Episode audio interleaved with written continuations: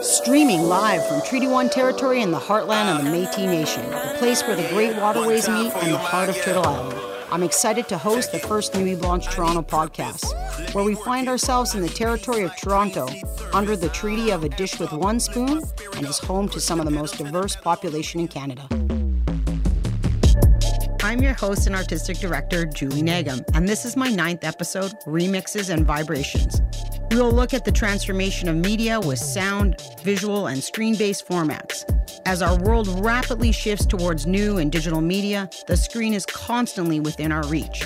This podcast weaves conversations with Alan Greyeyes, Doctor Carla Taunton, Chun Hua Catherine Dong, and Doctor Johnson Witehira, who all reflect on the new movements in music, photography, virtual and augmented reality technologies. Indigenous and racialized artists are breaking new ground in the area of digital and new media. This episode explores artists and critical thinkers demonstrating the importance of mobilizing their voice through these innovative and dynamic technologies. I have argued in the past that Indigenous artists have always been innovators and therefore been at the forefront of practice and technological-oriented methods. Over the past ten years, I've had the pleasure of working with incredible people like GLAM member Doctor Carla Taunton, who explains the importance of relationships we build through art making. Lots of folks have talked about this, is that idea of engaging with, with technologies of our everyday, things that we are comfortable with, that we are aware of. But in the context of Indigenous artists and Indigenous making, we can really think through the fact that Indigenous artists have always done this, engaging with, with technologies that are available to them in their everyday. Thinking about the artists, you know, I'm talking to you from Mi'kma'ki, from the ancestral and unceded territories of the Mi'kmaq Nation, and thinking about the Mi'kmaq artists five hundred years ago and how that artist would have been, you know, a contemporary artist, adapting and exploring the technologies around them and thinking through how that was then visualizing their everyday, the things that were going on, the histories around them, but also in terms of conceptualizing ways of being and ways of knowing the world. So Indigenous epistemologies and ontologies.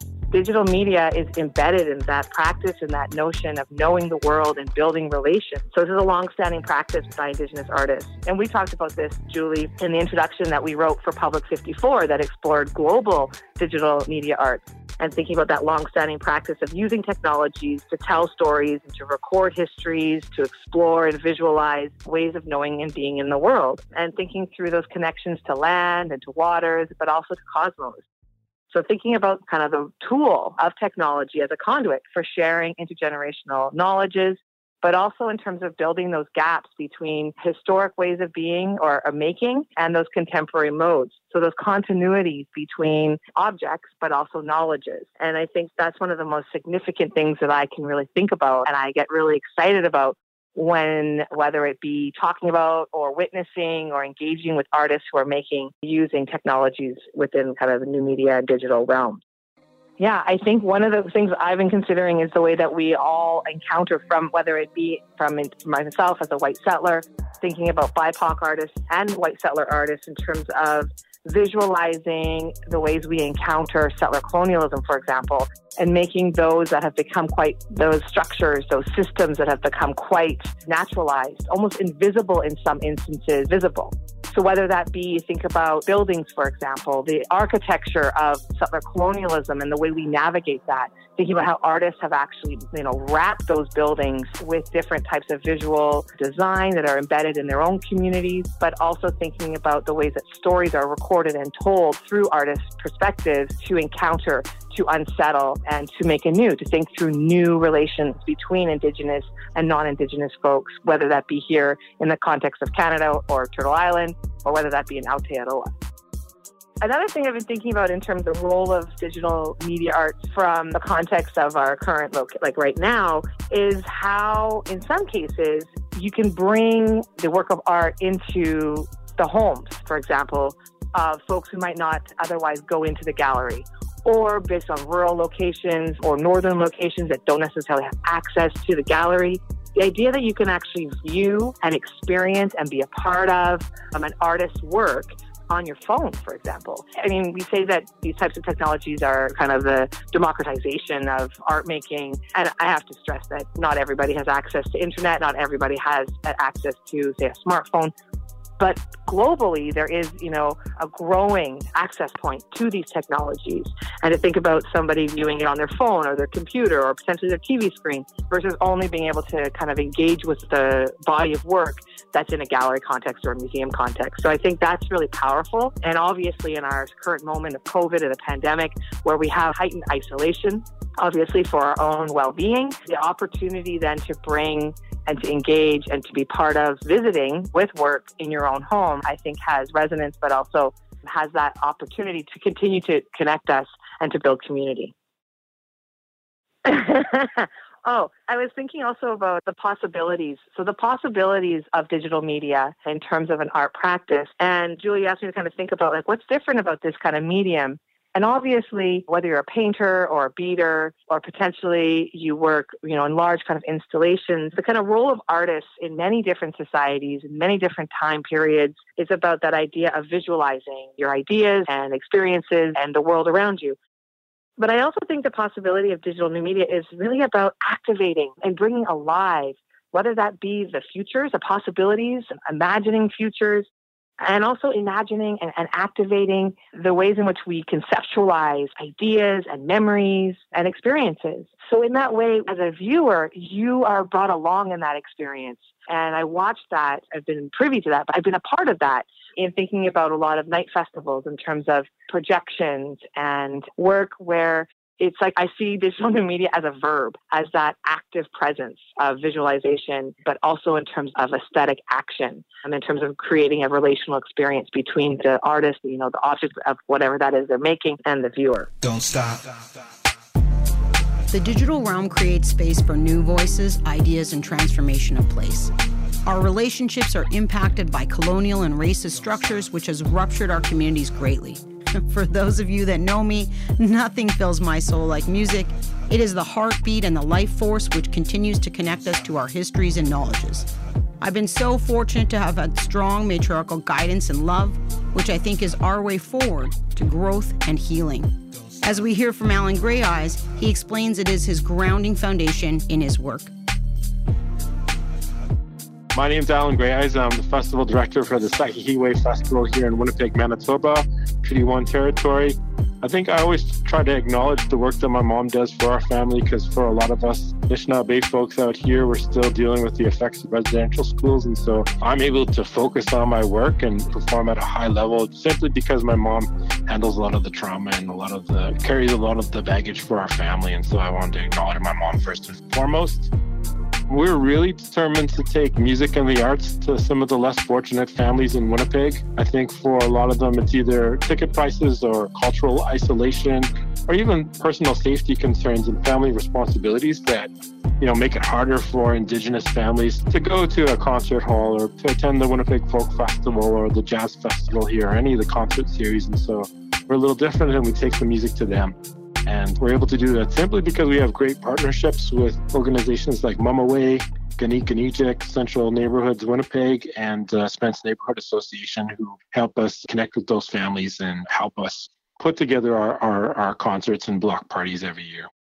I always, I really want to see Indigenous kids dancing at concerts. And so whenever I get to see them having fun and like forgetting about the you know, the need to protect themselves on every level there, I think, in their daily lives. I think when they can just forget all their worries and dance, that's the most fun for me. And that's definitely one of the reasons that we take music to these less fortunate neighborhoods. But I think it's also important to note that what I've learned through presenting music is that, you know, these families that we're working with, I think a lot of them don't really do well in classrooms. And so when we replicate a classroom with a concert setting in which there's a stage and people are forced to sit quietly and watch or sit nicely in, in one place and watch, it's just a foreign concept. It's a different way of, I think those families and, and our families here in the region definitely want to be more participatory in the arts. And so it's nice that we're able to take the music to them and show them that, you know, they can do anything and the arts and music is an option for them in their careers or in their hopes and dreams. But again, I think like we're forcing them to participate in the arts in a way that's not comfortable for them oftentimes. And I often look at like the powwows um, here in the Canadian Plains and how they're participatory. Like you can dance into tribal, you can stand by the drum that you like, the singers that you like, you get up and walk around at any time. And then, so it's not that one-way conversation or that one-way presentation. I kind of feel conflicted. I like the fact that we can take music to these families, but I also feel bad about the fact that we're forcing them to participate in the arts in a way that's not comfortable for them oftentimes. I have had the opportunity to witness and participate in the awesome concerts and festivals that Alan has produced. And the ways we experience and the formats of how we engage with arts and culture impact the ways in which specific artists engage with ideas of public and urban spaces. Visual literacy and the use of technology is the key to our understanding how to make radical change or bring forward issues like the ones Catherine is using in unpacking gender and the culture of shame in Asian communities. Like working with performance, photograph, and video. And currently, I'm very interested in V R and the V R. I use body, often my own body, as a visual material in my work to activate the social commentary on gender, race, and immigration, and how to transform the social political landscape through performative gestures. The work at Nuit Blanche Toronto is called Skin Deep. It's a series of photographs with the augmented reality component that explore surface of thing, face in relation to Asian shame culture. I think many people have already know Asian society are associated with the shame culture. Chinese shame is really rooted on the concept of face. The reason I cover my face in my work is because shame in China means losing face. One has lost the face, one feels uh, ashamed of letting down one's culture, family, or self. In many Asian society, uh, shame is also used as a, as a tool of social control and harmony, especially heavily applied on women who might uh, disrupt this status quo. So in my work, I translated the word shame to a culture symbol and made a series of I D card photographs, and by hiding my face in Chinese symbolic silk fabric. Um, it refers both the quality of only being seen as a Chinese in Canada and the lack of acknowledgement of my personhood as a girl when I when I was in China. So Skin Deep is acting of drawing back the curtain and point uh, to the deeply embedded feelings of shame that can cause women to hold back and uh, stay silent. So uh, shame also is my is a topic of my long-term research. I think I started in two thousand twelve. I made a series of performance, uh, photographs, and video to address this issue. And my focus is to explore the visual culture of shame associated with vulnerability in its personal and social political dimension. By amplifying an underwritten and non-Western woman's narratives, I position making shame visible as a feminist strategy of resistance, a way of speaking out, and a side of inquiry. Uh, shame is a very uh, negative emotion and a very painful feeling. But what I was thinking about when I made this work was how I turn this negative emotion to an empowering strength. So at that time, I thought about vulnerability. Uh, vulnerability is not like weakness, but many people might think about that. But vulnerability is actually a strength. It really takes like courage to show people your vulnerability. So if you can really make your vulnerability visible, it is very empowering, I think. So I also want to talk about a little bit of shame related to what happened right now. I think shame is also unspoken in many cultures, and especially in such challenging time when an East Asian community have faced hostility because of a pandemic. How to fight with this uh, imposed shame has become my like everyday concern. I think this work kind of offered a potential side for people to understand Asian shame and the questioning how we continue to see ourselves, each other. So this is about a little bit about my work. So this A I also has some augmented reality component. So everyone can access A R as long as one has a smartphone and downloads a free app on one's phone. When one opens the app and points at a photograph and animated video will appear on one's phone screen over the orange photograph. Sound will be activated too. So by applying the visual layers on top of photographs so that the image uh, become alive and uh, architectural. I originally wanted to use different kind of user video and sculpture to make more work about shame. But I think if I make video and a sculpture, I feel I would still use traditional medium. And I have been kind of interested in technology for a long time, but I never got a chance to do it because I always traveling in past years. So that's why I was thinking, why I just make myself go another direction by using technology. Just try it. Just try how to work it. So that's why the how the A R came, you know, because I wanted to have a work that can combine a photograph, video, and a sculpture together. So that's why I thought about um, the augmented reality can make these things happen.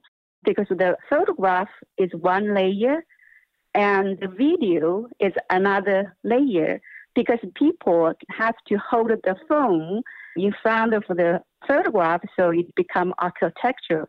And also I really like the kind of fact uh, the audience also become very performative too because they hold the phone and they want to see how the augmented reality works. So sometimes they just walk like from like left and right and up and down, you know, to try all kinds of presentation to see the work. So it's kind of interesting to see how audience become performative too. Catherine's work is just mesmerizing. With the movements of patterns that are politically charged, A R works for N U I twenty twenty. It'll be exciting to witness where her practice continues with new media. On the other side of the planet, Aotearoa, New Zealand, is leading the way for Maori language design and digital media.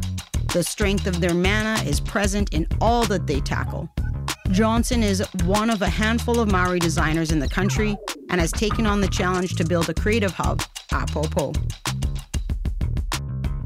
I'm Johnson Witehira. My name is Johnson Witehira. I'm an artist, a designer from Aotearoa, New Zealand. I'm a Māori artist, and uh, my area of expertise is really Māori design and contemporary Māori art and design. And I, I've been on the journey in that space for over the last twelve years. And the, the main reason I've been working there is growing up Māori, growing up Indigenous in New Zealand, the physical world, the spaces, the public and the private spaces that we kind of inhabit during the days and during our lives, for the most part, are extremely monocultural. So I've kind of made it my, my mission in life to change our spaces so that we can see our culture reflected back to us. And in a big way, it's for thinking about my children so that they don't have to grow up, I guess, with the same kind of um, identity issues. You know, they can, instead of not seeing themselves in the world and in the things they hold, that they can hopefully see themselves in these things around them. So that's my kind of mission, and it's a really big mission and a big project to do. You know, we're underway with a, a whole lot of talented Indigenous people in Aotearoa and around the world now, actually, to um, to help us bring this to life. For the work with for N U I twenty twenty, what I was really interested in is how I can bring specific cultural forms, the Māori kind of carved forms, into digital spaces, I guess, in a way that talks about our whakapapa. You know, for, for Māori culture, whakapapa is a word, word that means genealogy. For me, my identity and my genealogy is very much associated with my river and my people being from a river. So the artwork features kind of two key elements. One is, is these carved forms that are specific to where I'm from and our identity. And the other are these types of flowing and water-like forms, which were just, for me, very abstracted ways of talking about my connection to the river. And I am my being from this river. There's a saying within my people, it's ko te awa ko te au, awa ko au. And it literally means I am the river and the river is me.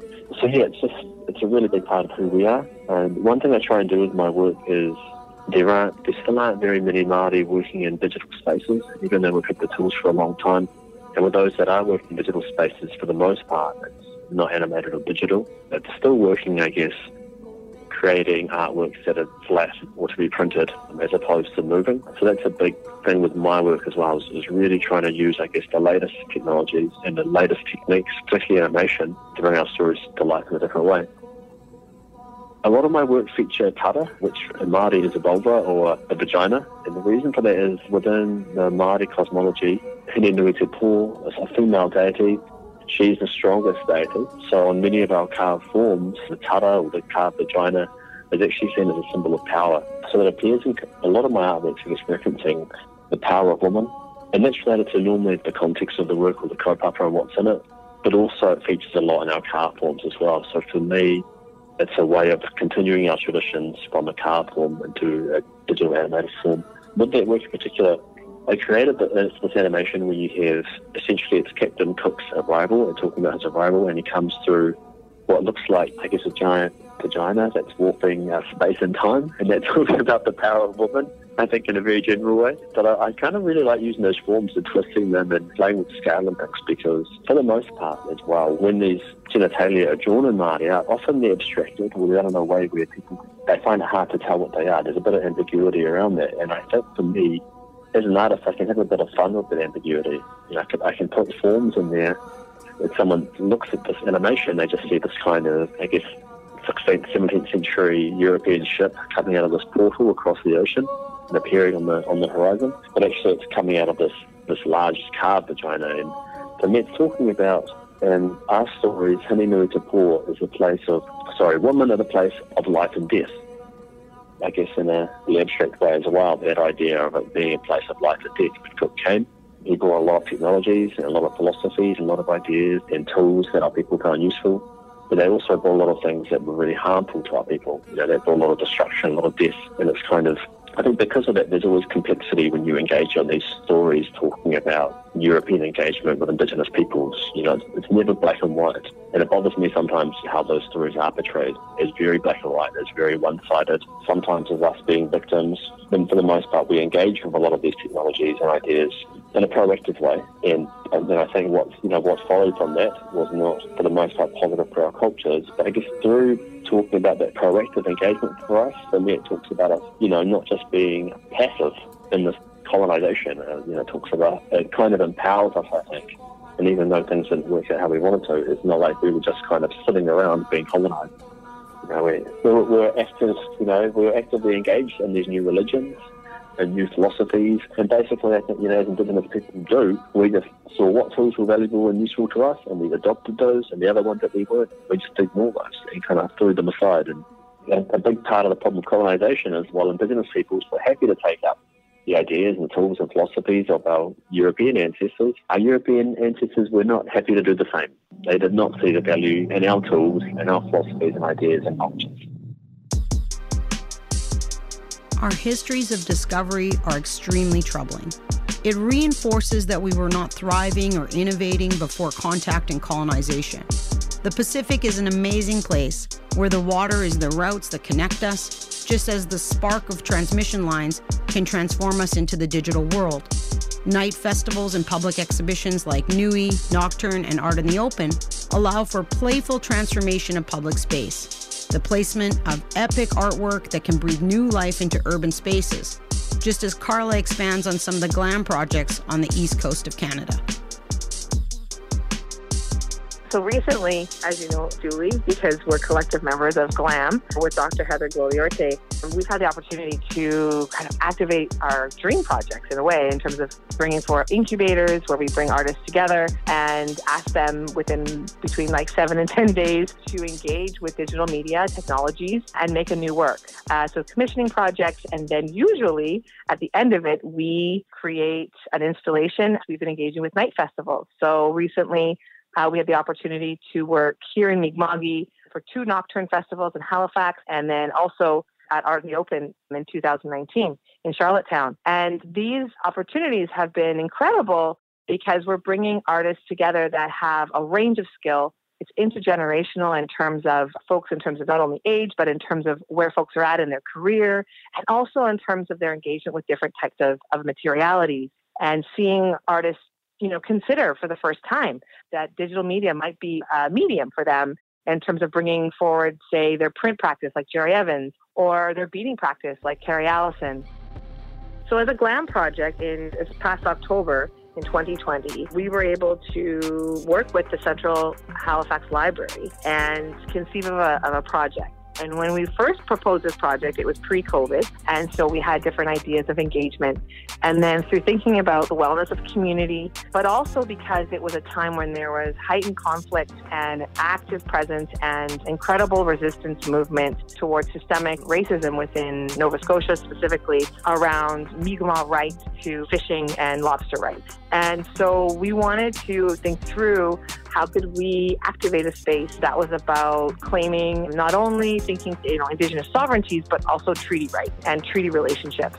And so we were able to take over over one hundred, one hundred fifty feet of the library's, basically the back of the main auditorium space, so spanning that entire range of windows, and using three large projectors uh, from the inside, projected onto the windows five incredible works that we were able to commission, works by uh, Logan McDonald, who's a Mi'kmaq, Canadian art artist, uh, originally from Newfoundland, uh, Katarina Kakeri from Aotearoa, Teriyama Taupa, also from Aotearoa, and Amrita Hepi, working out of Australia, and Cousine Van Hoeven, who's actually a NASCAD grad from, you know, here in Halifax, but living in Ontario, and an Inuit uh, artist from Nunavut. So these works were all very different in terms of obviously aesthetic and the range of the stories and imagery that they were sharing, but it was incredible because it created a site of visiting. It was in a huge courtyard space. You know, that spanning of those windows was in the back of that auditorium space, which then people viewed from this large courtyard. And so after isolation for so long and lockdown, we were able to, you know, invite people to come and socially distance and view these incredible works that would, you know, ebb and flow across this glass.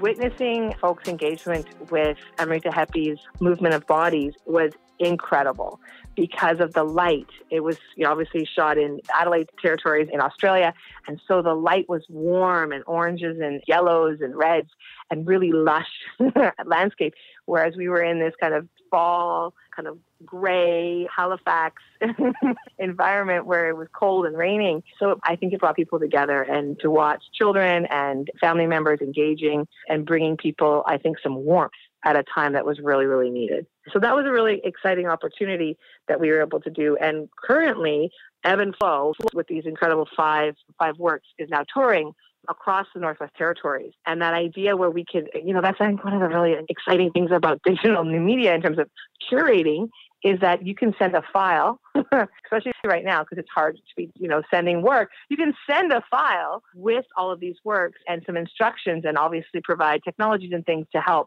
you know, generate the whole kind of overall installation, but you can get it to different types of communities which otherwise would not necessarily have access to viewing these works by global Indigenous new media artists. So one of the things that I really appreciate this October, being able to engage with Nuit Blanche, obviously I was very sad not to actually be in Toronto and being with artists and curators and the whole incredible community that is within Toronto, which is now also a global community, was the project of Nuit in Your Neighborhood. And I felt that opportunity to be a part of, especially the A R and V R work by such an incredible range of artists, and being able to bring, for example, Jerry Evans' work into my living room and into my backyard with my children, and viewing that work and almost bringing the caribou home, uh, you know, and that opportunity where you're feeling, I was feeling isolated, and I was really feeling, in a way, homesick, but just missing the arts community in general. And so having Jerry present, uh, Jean Marshall's work, Maureen Grubin, Shelley Nero, artists that I have been exploring and considering and engaging with for a long time, but actually having them in my home space was absolutely incredible. I know I had so much fun creating, playing, and imagining what we could do for Nui in the virtual world that didn't seem static or not engaging in the feeling of exploring art in public spaces, and recreating the excitement of discovery, wonder, and awe that Nui brings. Just as I miss going to live concerts and festivals, the shift to the digital for music has been much more difficult, as Alan explains. Yeah, I feel like we've definitely having to take the music and the festival and our concert series and workshops online has been, it was a hard challenge. It was definitely a hard transition for us as an organization. When I say organization, it's just, I'm pretty much the only person working on it full time. And then we bring in contractors. So it was like a, an uphill or, or a quick learning curve for me in, in figuring out the best practices and also learning the technologies and building new teams. That was hard. But I guess successes was in that we were able to pay artists, Indigenous artists, professional performance fees to, to also take their music online. So that was really great in that we got a lot of money out into the community during the pandemic. And I think uh, in twenty twenty, we did about forty-three broadcasts on Facebook and YouTube over the course of, I think it was ten months. So I feel really good about that. Where we fell short is our ability to connect with those disadvantaged or those less fortunate families. And what we learned is that oftentimes, like, they don't have the same access to high-speed internet. They don't have the same access to technology, either laptops or smartphones or Apple T Vs that they can watch the content online. And so I think we fell short in taking the arts to them like we usually do outside of the pandemic. This new project that we're currently working on is for Province of Manitoba's Safe at Home program. And we've included a radio broadcast with every online performance. And the idea is to reach audiences and listeners across the province who don't have the same access to high-speed internet or computers or smartphones. And yeah, just provide entertainment on platforms that they're accustomed to using. I also feel like it's an important part in reaching older audiences through the radio by partnering with N C I F M. Yeah, I started working in music. Actually, I always wanted to work on the business side of the music industry. I grew up with hip-hop culture, and I was always a big fan of The Source magazine and X X L and Nas and Jay-Z and all that New York scene, to be honest. And I figured my a better place for me was on the business side. And uh, since the early nineties, trying to build up the skills to do editorial photography and editorial writing and also just academic writing. And then I did my B A in economics and came out of there with the skills and, I guess, education to compete for jobs in the nonprofit sector. And when Manitoba Music posted a job, I was able to compete for that and win it. And so the Manitoba Music is an industry association that helps artists, for the most part, with the business side of the industry, like learning, helping them develop the skills and tools they need. And it also gave me an opportunity to build my my professional network and my business network and artistic network. And so through the, I guess it's been about fifteen years now, I've been working in music full time. Yeah, just giving me an opportunity to not only learn new skills and meet great people, but also, I don't know, I, I guess that all that's all it is, is like test myself, continue to test myself on a daily basis, because the music industry is overly complicated. And there's so many things that you need to do as an artist or as an entrepreneur or a manager or a presenter on any given day. And everything's always changing. And that's what I really appreciate about music is um, the ability to, to test myself and to also adapt to change and to and try new things on a regular basis. And how that fits in with the greater, I guess, arts community is that I understand like the power, but I think like what we have in music is an opportunity to challenge stereotypes with every stage that we take. Every stage that we set up is an opportunity to challenge stereotypes and to show Canadians that Indigenous people have just as many possibilities and just as much value as their loved ones do. So I think that's that's what I really appreciate about being a part of the music industry and also a part of the art scene here in Canada. Yeah. Making these concerts online is tough work. And the thing is, like, our festival, we are a launchpad for new Indigenous voices. And so one of the biggest challenges for us taking stuff online is that most of these artists don't have existing audiences. And so we're having to create multiple marketing pieces for all social media platforms for every artist, just to introduce them and to show people why they should tune into the broadcast. Yeah, you know what? I'm really excited for that because, again, I think there's power in seeing people in person. And I think that's where we have the most impact is when these young people get to see themselves reflected in the acts on stage and the discovery of just like showing up and walking out there, walking out the front door of their homes and seeing us set up in their neighborhood. and then discovering acts that just show them that they can that they can challenge stereotypes and they can break destructive cycles and they can do great things with their lives. So yeah, I'm looking forward to getting out of this pandemic. Oh my gee, I couldn't agree more. As an extrovert that loves socialization, music, art, and culture, it's been a tough year for everyone. What I've been trying to do is focus on how fun it will be to gather again and have N U I in full force with artist takeovers like Johnson's new work planned for twenty twenty-two. Every time I try and create a new artwork, I try and push myself aesthetically, technically, and, and conceptually, and that's what I'm going to be doing for this, the new work for N U I twenty twenty-two. I'm really, I guess with this one, interested in exploring how I can create a, an immersive experience, one that's in some ways got a universal, really bold graphic aesthetic to it, um, because I find that if content sometimes is too culturally specific, it can kind of throw people off. It can kind of um, become invisible in a way, and that's one thing I try and do with, with my forms, is I try and abstract them out in a way that it's still universal, but it still has a bit of, where is that from? That's a strange thing I haven't seen before. And with, I guess, N U I as well, one thing, I'm, beyond the animated side of things, I'm really interested in, in how we might use sound within the space as well. And that's one thing I haven't tried with the New York, New York show, with the work in Times Square. You know, that was powerful in the effect that it was across thirty-six screens at the same time. And that was the first time that it had ever been done in Times Square, actually, was the synchronising of those screens. But I really love sound in artworks. And often I think sound can be more powerful Um, in the visuals. It can really kind of transport you to somewhere else, either in the artwork or somewhere else in your own past. So I'm interested in how we can use sound, and I guess how we can use sound in these very public spaces. And that should be a big challenge. You know, they get, there's lots of noise, you know, from people moving around and from vehicles and so on. So I think that's going to be an interesting challenge of how we can kind of create, I guess, spaces for the soundscape to be experienced by people.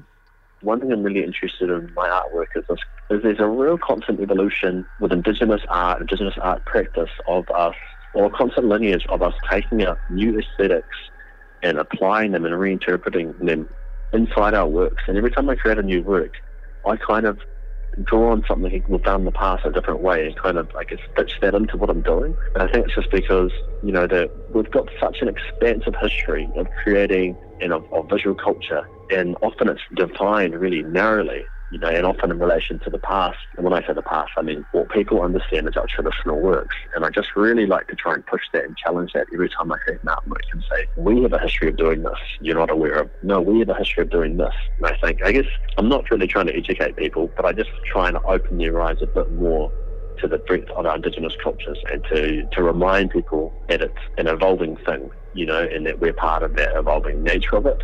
And if it doesn't evolve, it ends up in the museum again, and that's not where we want our cultures to be. Collecting, cataloguing cultures is rife with tensions, and the complex history of ownership in museums, which continues to be a battle for B I P O C people across the planet. Similarly, it's important to highlight incredible women artists such as Catherine working in technologies, as it tends to be a male-dominated space. As we need to recognize digital media as a decolonial tool, it is imperative that we showcase a multitude of voices that will reimagine our future. Mm, that is a very interesting topic. And uh, yes, and uh, it is not because I'm a woman, so I didn't use technologies, but I'm a, I have been interested in technology for a long time. As I mentioned, just I don't, I didn't get the time to do it. I think it's very empowering when women use technology. For myself, and I started to make augmented reality in two thousand nineteen. At that time, to be honest, I didn't know anything about augmented reality. I didn't have anything about the thing to do about the technology, because I always doing like performance, you know. But I tried, you know, and uh, I'm very proud. I made my first augmented reality work without any help from a technician or kind of expert. You know, I'm very proud of that. And uh, And I just made it. I just watched the tutorial on YouTube and do research and try it. And finally, I made it. I also, last year in summer, I built up my own P C. I bought pieces of uh, parts of my computer. I put them together. I was so proud of myself, I have to say, because I have no experience about how to do it. But it's the thing, as long as you you try it, you really find out it's very empowering thing. And uh, since that, I started to explore V R as well and use lots of tools to, to make some works. And I kind of recently, I wanted to make my, I want to do performance in V R. So it's kind of like taking my performance in public space to V R space.